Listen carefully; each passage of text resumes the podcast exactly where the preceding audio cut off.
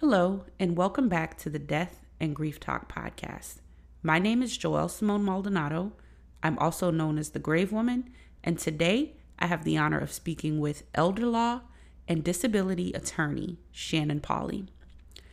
Having end of life discussions and making plans for our estate can be an extremely overwhelming and taxing process, especially when we decide to use cookie cutter platforms that can be found online, as well as try to figure things out on our own. In today's discussion, Shannon takes the time to explain several key points and things that need to go into consideration when making estate plans, as well as breaking down the process for us from an attorney's perspective. Today's podcast is brought to you by Spiritual Funeral Planning 101. Are you ready to make real decisions about your life and how it will be celebrated before it's too late? End of life and funeral planning are truly some of the best gifts that you can give your loved ones. Properly organizing your estate, financial affairs, and final wishes is vitally important, but have you given any thought to what your non tangible legacy will be? Spiritual Funeral Planning 101 is for those who are seeking to make end of life and funeral plans that truly reflect the essence of who you are as an individual.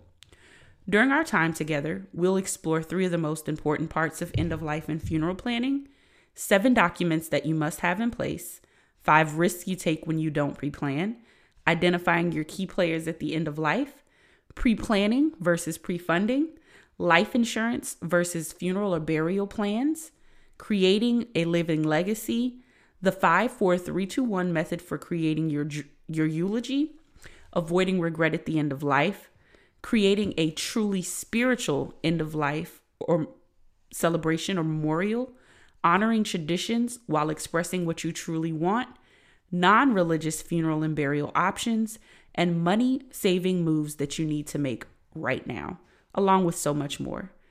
If you're interested in learning more about the Spiritual Funeral Planning 101 e course, visit www.thegravewoman.com and search the menu for Spiritual Funeral Planning 101. Shannon, would you please introduce yourself and tell the listeners and those viewing us on YouTube about the amazing work that you do? Oh, certainly. So, as Joelle stated, my name is Shannon Pauley. I am the owner and an attorney at the Estate and Asset Protection Law Firm. We are a state asset protection and government benefit planning firm that is located in the state of Georgia, the city of Decatur. And one of the things I believe that sets us apart from other firms is we focus on people finding the peace that one finds through planning. And that planning can be a multitude of things, as I'm sure we're going to discuss today. But our focus is peace through the preservation of both independence, care, and comfort, no matter what life brings you. That is absolutely amazing, Shannon. Um, I love what you said about peace because a lot of times when we think about end of life and someone passing away, peace is one of the last things that comes to our mind. So the fact that you're providing the opportunity for loved ones and survivors to have peace upon death is almost priceless. So, a lot of times I'll get rebuttal when I talk about pre planning for funeral and burial, and especially when I mention estate planning. People will be like, Well, I don't have anything, or I don't have any assets. I'm not rich. I don't even own my home. Why do I need a will? My family knows what I want to happen when I pass. Why do I need a will anyway? So that's a wonderful question. It's one that I hear quite often, actually. And the biggest thing that I emphasize is the will is one of the three basic estate planning documents everyone over the age of 18 should have. It's so important that even Uncle Sam recognizes it for our military when they're in boot. Before they get out of boot, Uncle Sam makes sure that they have a basic will. Now, as you stated, people very often make the comment, well, my family knows what I want. So um, why do I need a will? Well, here's my comment I'm not the same person I was at age 20 or age 30 or age 40 or even six months ago. By not being the same person, my wishes, my intents, my place in life, things that I want to give, people that are in my life and out, it's ever evolving, it's ever changing. And so, yes, your loved ones may know what you want when you spoke to them 20 years ago, or when you spoke to them six months ago, or when you spoke to them one week ago. But here's the thing relationships change, assets change, opinions change. And the only way you're going to solidify your legacy and the focus that you want to have is through the drafting of that will. Now, the comment that people have, well, I don't have any assets. I don't have X. I only have a house, etc. Here's my comment. You definitely want to have a say so where these assets are going. And if you pass without a will, you will be dying in what's called intestacy. And then at that point, instead of you being able to honor the people that meant a lot in your life and those connections, now suddenly who's going to get your stuff is going to be coldly decided by statutory law. And I am of the opinion that we have hand imprints on our heart of our loved ones that we want to recognize. And they're not always the stereotypical uh, ward cleaver relationships that the statutory laws may recognize. Now, can people challenge the wishes that are in someone's will? Yes, they can. And that's very much a frustration. But if anything, that means all the more that you've got to make sure that one, you have a will, two, that it's properly drafted by someone that is a professional, not what I will call the equivalent of Mad Lib that you get from Home Depot. I just talked with somebody two weeks ago. They got their will from Home Depot like 12 years ago. And literally, it's fill in the blank.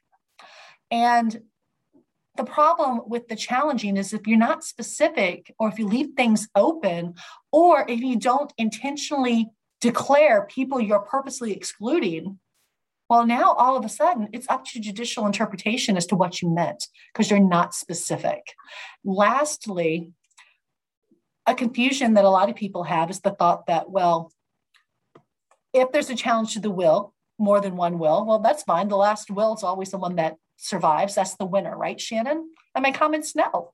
Because we could have it where there was a will that was drafted five years ago when I was competent.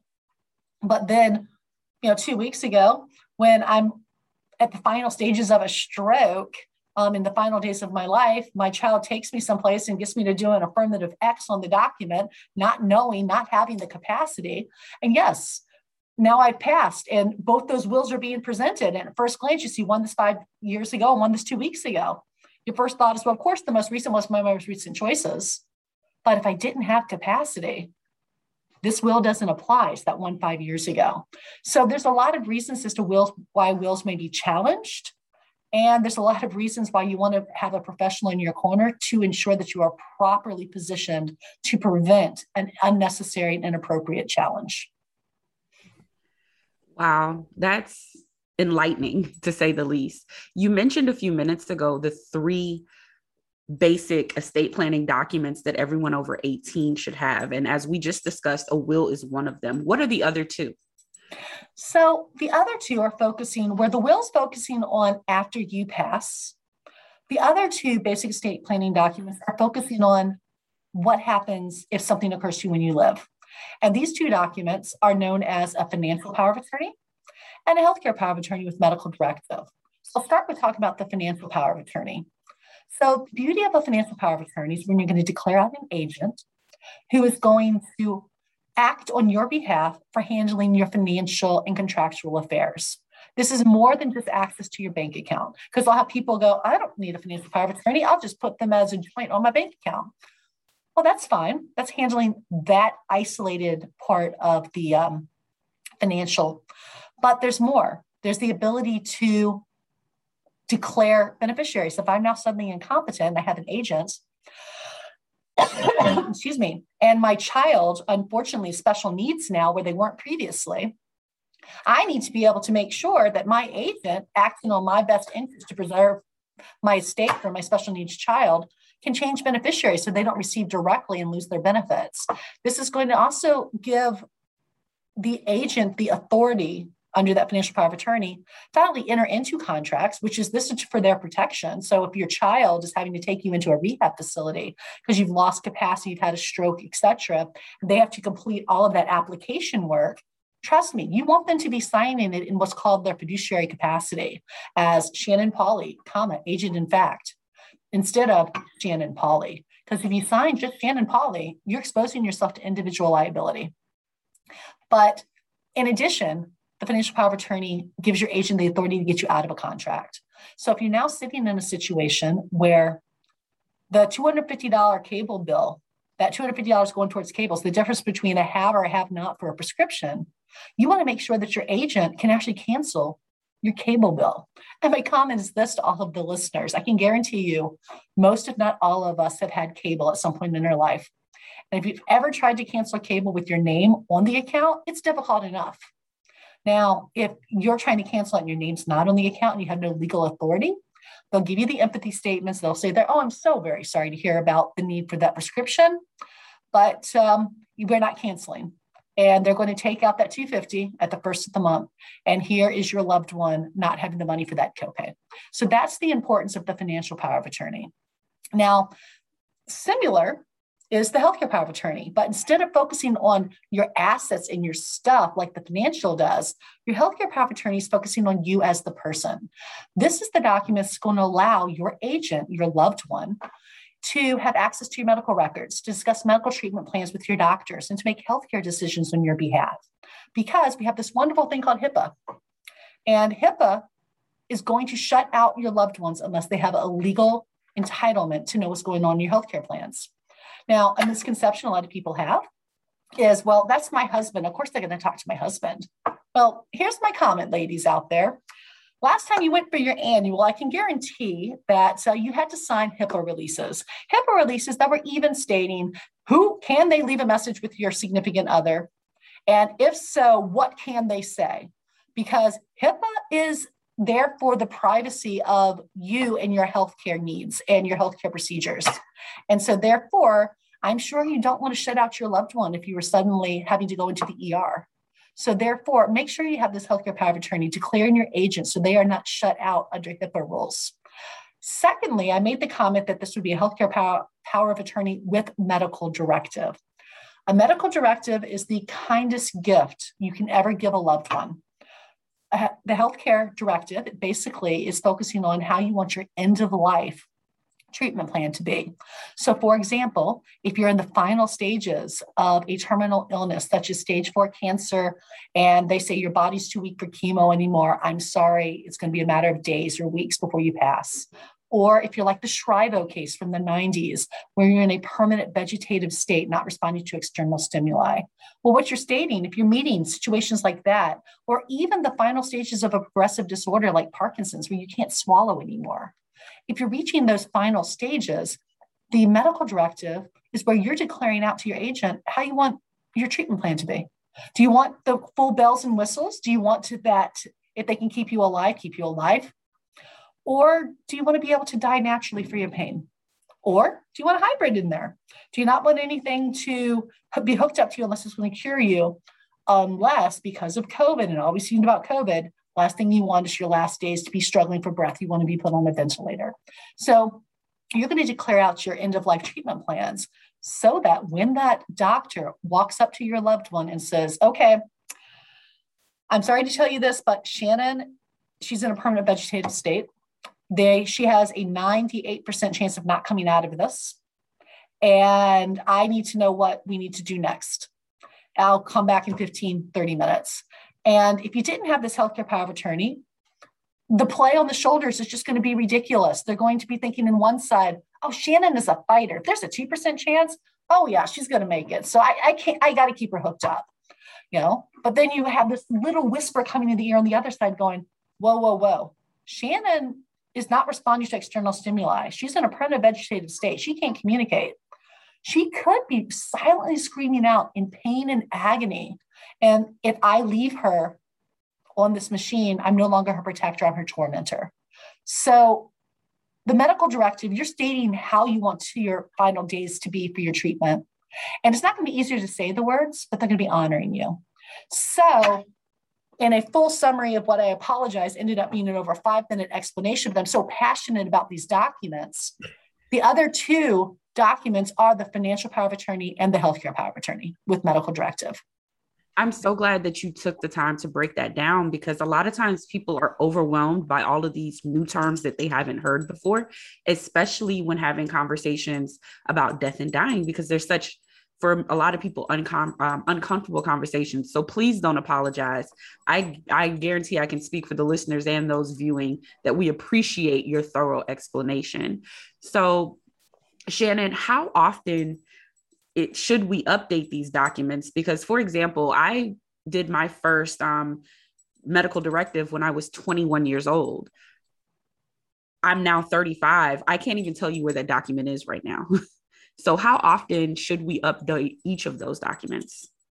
So, for the purposes of true updating, you're going to want to update your documents, for example, your powers of attorney, if there's been any statutory language changes, because you want to make sure that your powers of attorney are in the most current statutory language. Now, do realize when I start talking about statutory language, what I don't want you to think is that okay well then fine i'll just pull the statute i'll be great i'll be just as good as that document that shannon's going and her firm's going to charge x amount for.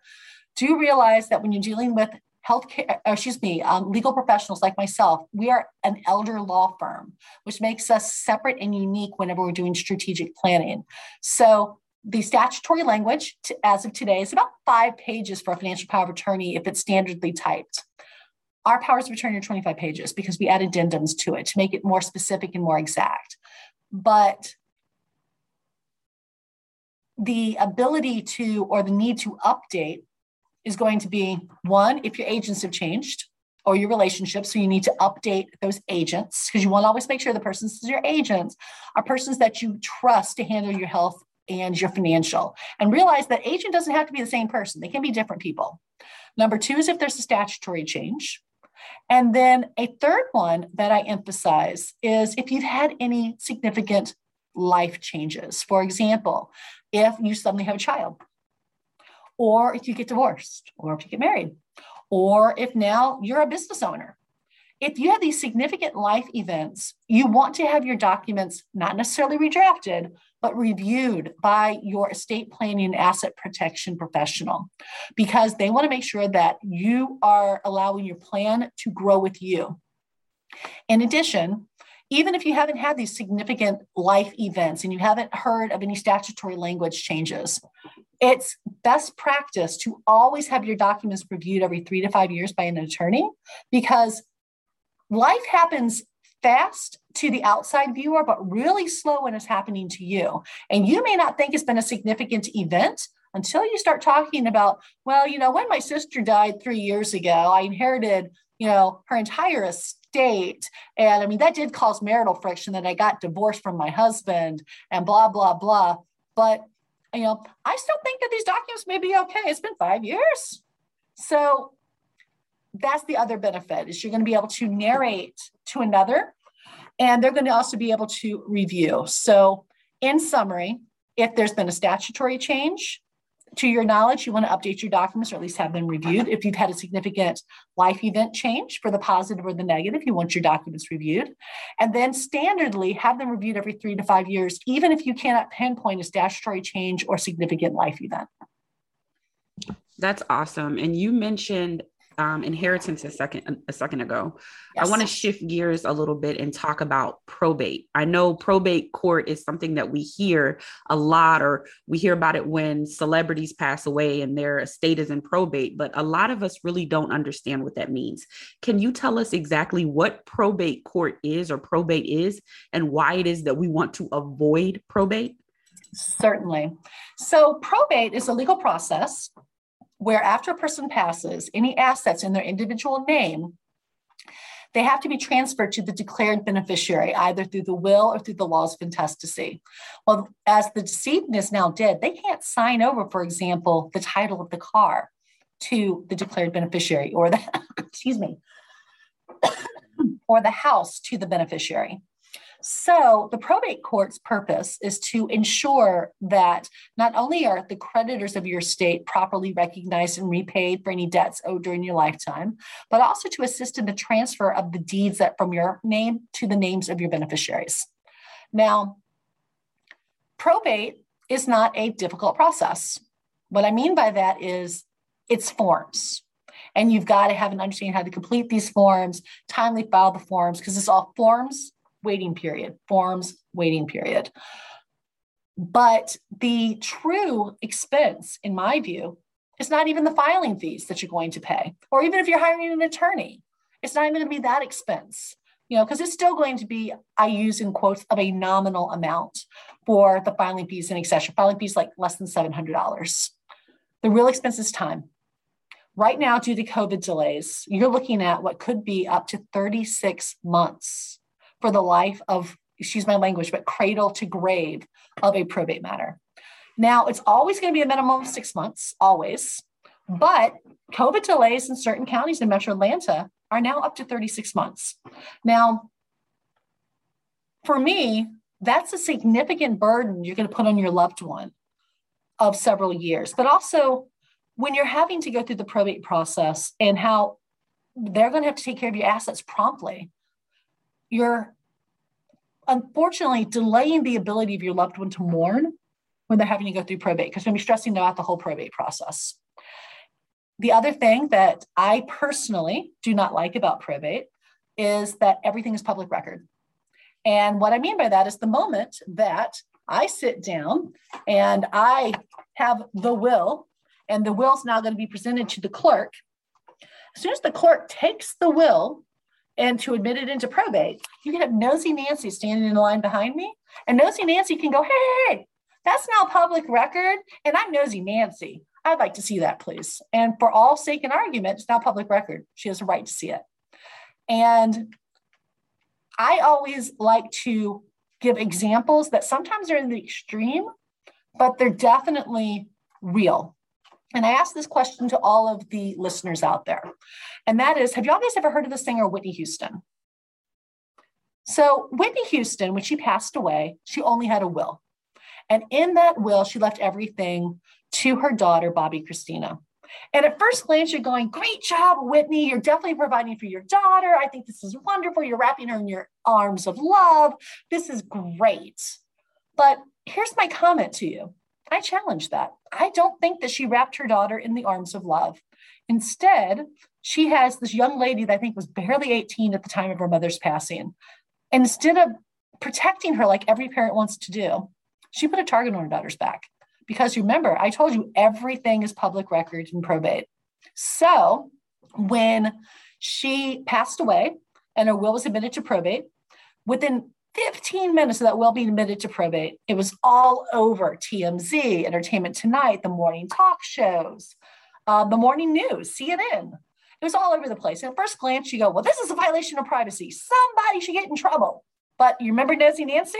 For all we know, that could have been Nosy Nancy that was standing behind there, got a copy of that will and gave it out to TMZ and etc. So as I said, copies of the will, everybody could see. And when looking at it, they saw that Bobbi Kristina was the beneficiary. Not only seeing that she was the primary beneficiary, but also they were seeing what she was going to inherit. And if you remember, I said that the public, or excuse me, the probate process is public record. So as the process progressed, everybody knew how much she was receiving, where she was receiving it from, and when she got it. So now, what do you think that did? That brought all the predators out, circling around her like vultures. And if you ever followed the story to its unfortunate demise at the end of the story, is her daughter actually committed suicide in an eerily similar bathtub presentation, just like what had unfortunately happened with Whitney. So that's an extreme example of the dangers of lack of privacy, but it's a real example. Wow. And of course, I think you had to be living under a rock not to remember those headlines. So, speaking of beneficiaries, how much control can I have on my beneficiaries' asset access to my access through estate planning documents? So, this is one of the things I love to talk to clients about. And this is where we start talking about what could be, for example, in a will or a trust, you can have what are called subtrust. In a will, it would be called a testamentary subtrust. So we talked about wills earlier. Just stay in the realm of wills right now. And what these subtrusts are going to be able to do is you are going to be able to address concerns you have over your beneficiaries and the, the ability that they have to access their money. So, for example, Uh, Joelle, let's say that you have a son and your son's name is Gary the Gambler. Okay. Gary, so Gary the Gambler, if he has two nickels to rub together, he's running down to the track. He's gonna bet it on the ponies. So if you were to pass away and you left your estate to your son, Gary the Gambler, and he received it outright, what do you think he's going to do as soon as he gets that inheritance? Gary's going straight to the track, and Mama's going to be hunting him down all the way from the other side. Exactly, exactly. And I'm sure that would never be your intent. You'd want to be able to protect Gary from himself and his own vices. So, what you could do is you could set up a testamentary subtrust where you're basically stating that Gary's interest goes into a trust that would be managed or an assigned trustee, either himself or a third party. It was just a third party with Gary the Gambler. And you're going to declare is he going to get an X amount each month, like an allowance? Or is uh, the trustee going to have discretion how much to pay out? Or is he only going to get so much on each calendar event, quarterly, annually, or etc.? That's just so that he's still going to have access to the funds, but you are basically controlling the faucet. Now, another example of when you might want to be able to have some control over what's going to one of your beneficiaries. Now, let's say you have a daughter because you got to have a boy and a girl, and your daughter's name is Lovesick Lucy. Oh, God. so, Lovesick Lucy, she's married to someone that the entire family knows is cheating on her. And everyone knows it. But guess what? Lucy is lovesick for her spouse. She is blindly in love, and nothing you could say could ever make it to where you would think differently. So now in this scenario, the risk that you have is if you passed away, the inheritance was given to Lovesick Lucy, and Lovesick Lucy places it into the joint account because they're married, they only have one account, they share everything, they're a couple, they're a team. Well, if her spouse files for divorce one month, six months, one year later, the risk you have now is that that inheritance that you intended to go to your daughter, lovesick Lucy, is now at risk of being considered to be part of the marital estate being divided 50 50 between her and her spouse. So there's just a couple examples because what you could do at that point is you could say, I want her interest instead of going outright to her with to eliminate that risk. Hers goes into a trust. And once again, just like with Gary the Gambler, you have control over the faucet as to how they will be receiving the funds, whether it be discretionary or et cetera. Now, in that case, there could be a value to have Lovesick Lucy as your own trustee, or you want to have it to be another person. Regardless, that's the beauty of the control you can have with your beneficiaries. You can control the faucet to protect themselves from predators, creditors. Um, similar, like what we've been talking about, if you have now Another daughter, credit card Cindy. Credit card Cindy, if she has any balance on her credit card, she's going to sit down and she's going to charge it up to the max. So now Cindy, she, what's that saying? I've got champagne taste on a Kool Aid budget. Well, she can't pay. So now she's got all these judgments against her. Well, the last thing you would ever want is for credit card Cindy to now receive a direct inheritance from you. She gets all excited because she thinks she's going on this great shopping spree and she deposits it into her bank account. And then one of her creditors, judgment creditors, files a bank guard and they end up seizing that full amount in satisfaction of their judgment. That's the last thing that you would want to happen. Once again, similar like what we talked about with Lovesick Lucy, similar to what we talked about with Gary the Gambler, you can put it into a trust to try to protect that inheritance for your children from themselves, from predators and creditors. You're muted right now. Are trust only for people with lots of money? Oh, absolutely not. That is that's a really big misconception, and I really um, blame that on. Um, oh shoot, I can't remember the gentleman's name, but Lifestyles of the Rich and Famous. Oh, Robin Leach, I think his name was. I blame it on him because I think that because of him and the Rockefellers and the Carnegies and etc. Those are the big ones you keep hearing about trust, and you hear about trust in that aspect of being like a a legacy wealth transfer. But realize that trusts serve a multitude of purposes. Yes, there is an asset preservation aspect of certain types of trust, but there's other trusts you can utilize that serve different purposes. If you remember a few moments ago, we were talking about probate, and I was making the comment that you don't want to have to go through probate. You don't want to have to deal with that up to 36 months. You don't want everything to be private, or excuse me, you want your stuff to be private. You don't want everything to be public. Well, you can create what's called a revocable living trust during your lifetime. And you can transfer all of your assets out of your individual name into your revocable living trust, which think of it as an open cookie jar with no lid, that you'll be the trustee. You're going to be the beneficiary of both principal and income. So during your life, you can have access to those funds the same as you do in your current bank account, for example. But the beauty of it is when you pass away, and that trust now gets a lid on the cookie jar because nobody else can touch it because only you can touch those funds when the probate court goes, okay, show me everything that's in your individual name at time of death. Now there's nothing in individual name, it's all in the name of the trust. You've avoided probate because now that trust is going to be able to immediately distribute out to your heirs instead of having to go through the probate process and that up to 36 month delay. But the other benefit of trust, kind of like that example I was just giving with the revocable living trust, is it also assists in the ease of transition in the event that the person becomes disabled. So, for example, do you remember when we were going back, we were talking about the powers of attorney? Notice how everything is circular. We all keep referring back because you've got a foundation and you've got stuff you could build upon it to make that foundation even stronger or an even better result. So, the power of attorney is giving you the right to have access and control over these individual relationships. And the whole thing is, you don't need a power of attorney till you need it. So when you need it, now suddenly you're creating those relationships. Well, the thing is this when you're creating it, it's at a heightened state. Something has happened as to why now you've got to get access to mom's bank account. You've got to get access to mom's um, investments. Well, in that heightened state, and this is going to be your first time creating that relationship, you could end up having to go through a path of a lot of hoop jumping. You're already heightened um, emotionally with what's going on. And now this is going to cause unnecessary friction and delay. Well, if we went down the trust methodology where you put everything into the name of the trust, being your bank accounts, your investments, your house, etc. Well, now think of the trustee as sitting in the seat of a gigantic robot. And that robot is your trust. And as your robot that's calling to transfer funds, or it's your robot that's sitting down and interacting with people.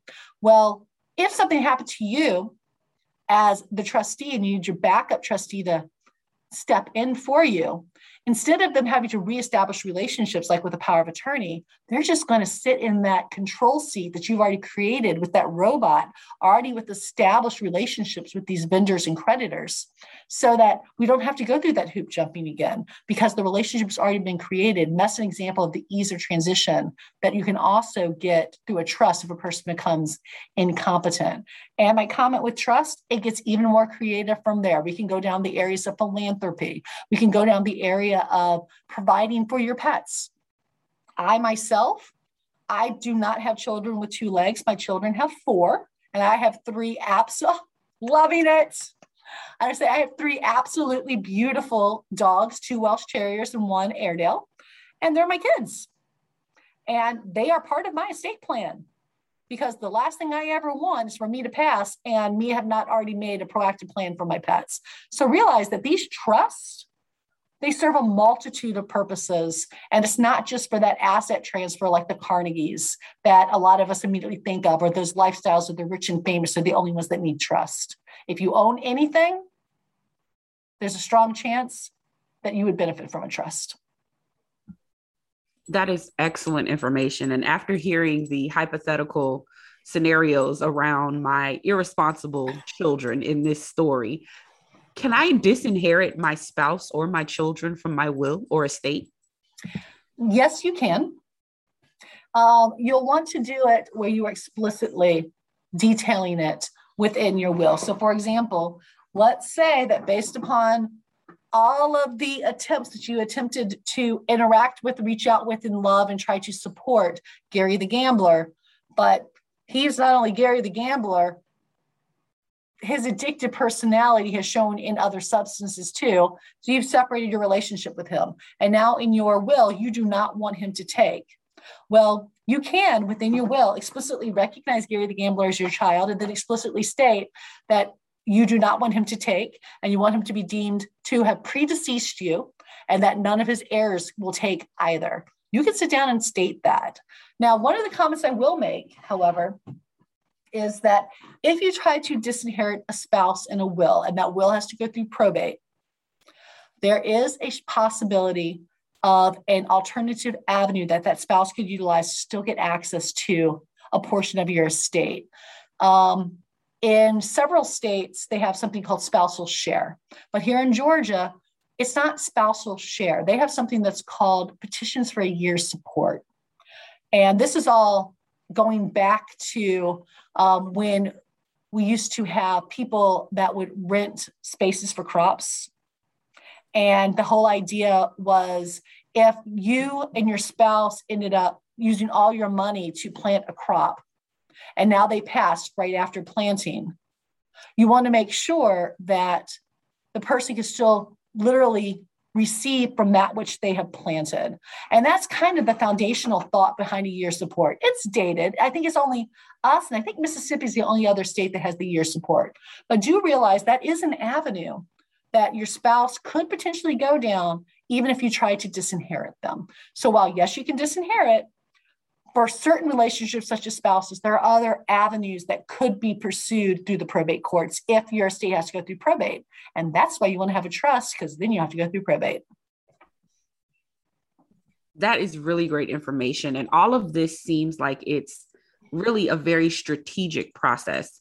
So, shifting gears a little bit, what are some long term care strategies to help limit the financial expenses for increasing levels of care as we age? So, long term care is a reality that my grandparents really didn't have because my grandparents' generation, you retired at 60 or did at 65. All that money that you got as your pension is definitely going to provide for you no matter what happens. But people aren't dying at 65 now. People are living well into the mid 80s, 90s centenarians. And so, therefore, we're living longer after we conclude our wage earning. So, for that reason, you've got to have a proactive long term care strategy. Now, there's different ways that people do it. Some people will sit down and they'll look at it as well, that's the whole purpose of my 401k and my brokerage accounts. I'm doing this so that those funds can be utilized. Well, that's one strategy. Now, another strategy could be to utilize a portion of those funds and purchase what's called a long term care insurance policy. And this is a policy that will cover a particular amount for a specific period or a specific max amount to cover your care. Very often, they are capping out at between $150 to $300 a day for up to you know three to five years, uh, which is great. And sometimes you go, oh wow, $150 a day, that's wonderful. They're going to be sw- swimming in the money but that's not true, unfortunately. So let's talk about the cost of long-term care in Metro Atlanta. In Metro Atlanta, you're looking at between $5,000 to $15,000 a month. That's going to have a significant dent on anybody's estate, whether it's astronomical or it's nominal. It's going to be seen. And so my comment always is when it comes to long-term care, do not bargain shop for long-term care. You need to make sure that the place that your loved one or yourself is placed in is actually meeting the expectations and your needs. Now, myself, I would not place my dog even in a $5,000 facility. Has nothing to do with the people that work there. They have the same passion, the same love, the same dedication to the patients. The difference is ratios, and the ratios are out of whack. So, through long term care, strategy, you're going to be able to make sure that if you have to be placed, you're going to be placed in a facility that's going to have those right ratios. Now, another strategy that we do quite often is we can do what's called a proactive governmental benefit trust strategy. And this is where, let's say, for example, Joelle, that unfortunately you just got diagnosed with Parkinson's. Parkinson's is a progressive disorder that it varies as to when your body actually starts failing you. Um, it could be two years, it could be seven years, it could be any combination they're in, but usually Parkinson's is hereditary, and you've seen it in other family members to know time periods because it's usually pretty consistent very often in families. Now, if you got diagnosed with Parkinson's today and it was early, what we could do is a proactive government asset protection trust strategy where we're going to take your assets of value such as your home, your brokerage accounts, or et cetera, to put them into an asset protection trust where you're going to be able to receive the income or the benefit of living in over five years. So that if after five years, now suddenly you need skilled nursing, well, now we've got you perfectly set up, ideally, for prompt qualification for Medicaid eligibility so that then you will be able to qualify for Medicaid with little to no additional planning, be able to get the benefit of that program that you yourself have paid into over your entire professional life with the monies that you have put aside in your trust could potentially be utilized to supplement your quality of care and quality of life. So there's different strategies for long-term care, but I will emphasize that long-term care is expensive so you want a strategy of some sort because throwing spaghetti against the wall is not the strategy you want when it comes to long term care. What wonderful information. I want to talk a little bit about veterans. Are there any special programs available to help with increasing medical expenses for veterans? Yes, there are actually. So the VA has recognition of different categories of veterans. And I myself, I am the daughter of a Navy veteran, and I'm the wife of a Navy veteran. The Navy and the Marines, we go back six generations in my family. So we're very proud of the dedication to service that my family has done. And the VA, one of the programs they have is called VA Pension Aid and Attendance. Well, this is a wonderful plan of opportunity that is available for anybody that is specifically defined out under VA standards as a wartime veteran. And if you are a wartime veteran or the surviving spouse of a wartime veteran, as long as they served a minimum of 90 days outside of boot camp with one day during a recognized wartime period and honorably discharged, they have an opportunity to take under this plan. And what it will do is if you meet the medical need and you meet the financial need, then uh, the VA will give a stipend to cover a portion of your medical needs each month. This is a wonderful program. And I emphasize this is a program that is not only for the veteran, and once again, it's a veteran. You have to retire from the military, you just have to have been honorably discharged. But the other beauty of it is it applies to the spouse. Now, another program through the VA that they have is they have a referral program called Community Care Network. And I have a couple clients that actually are receiving benefit through the Community Care Network, where they received a referral from their healthcare provider stating that, you know, John Doe needs 18 hours of nursing care in their home. And the beauty is that prescription, they get 18 hours of at home professional um, companion or nursing care for no expense to themselves. And if you've ever tried to talk to these organizations that do at-home nursing care for a individual that's more of a companion level, not even a skilled nursing individual, you're looking at between 25 to $30 an hour, and it just keeps going up from there. So, yes, there are plans and there are opportunities through the VA and I encourage anyone that is active duty military, reach out to your VA ombudsman at your local VA, confirm what you qualify for. If you're not 100% positive what you qualify for, make sure you have your DD 214 handy with you, either for you to confirm or for your loved ones. If you reach that medical need, that they'll be able to have at least that step one with your DD 214 and start reaching out to professional specialists like myself at my firm that can ensure that they are promptly qualified for and receiving under any veteran benefit plan they're entitled to. I'm so glad you mentioned reaching out to a professional because we live in the age of DIY where everybody feels like they can just get on the internet and do everything themselves from funeral planning to embalming yes. a body to anything. So I know because I know my audience, a lot of people are thinking, why do I need to reach out to an attorney for this when websites like LegalZoom or Zodoc or websites like that exist? What are the benefits of actually working with someone like you?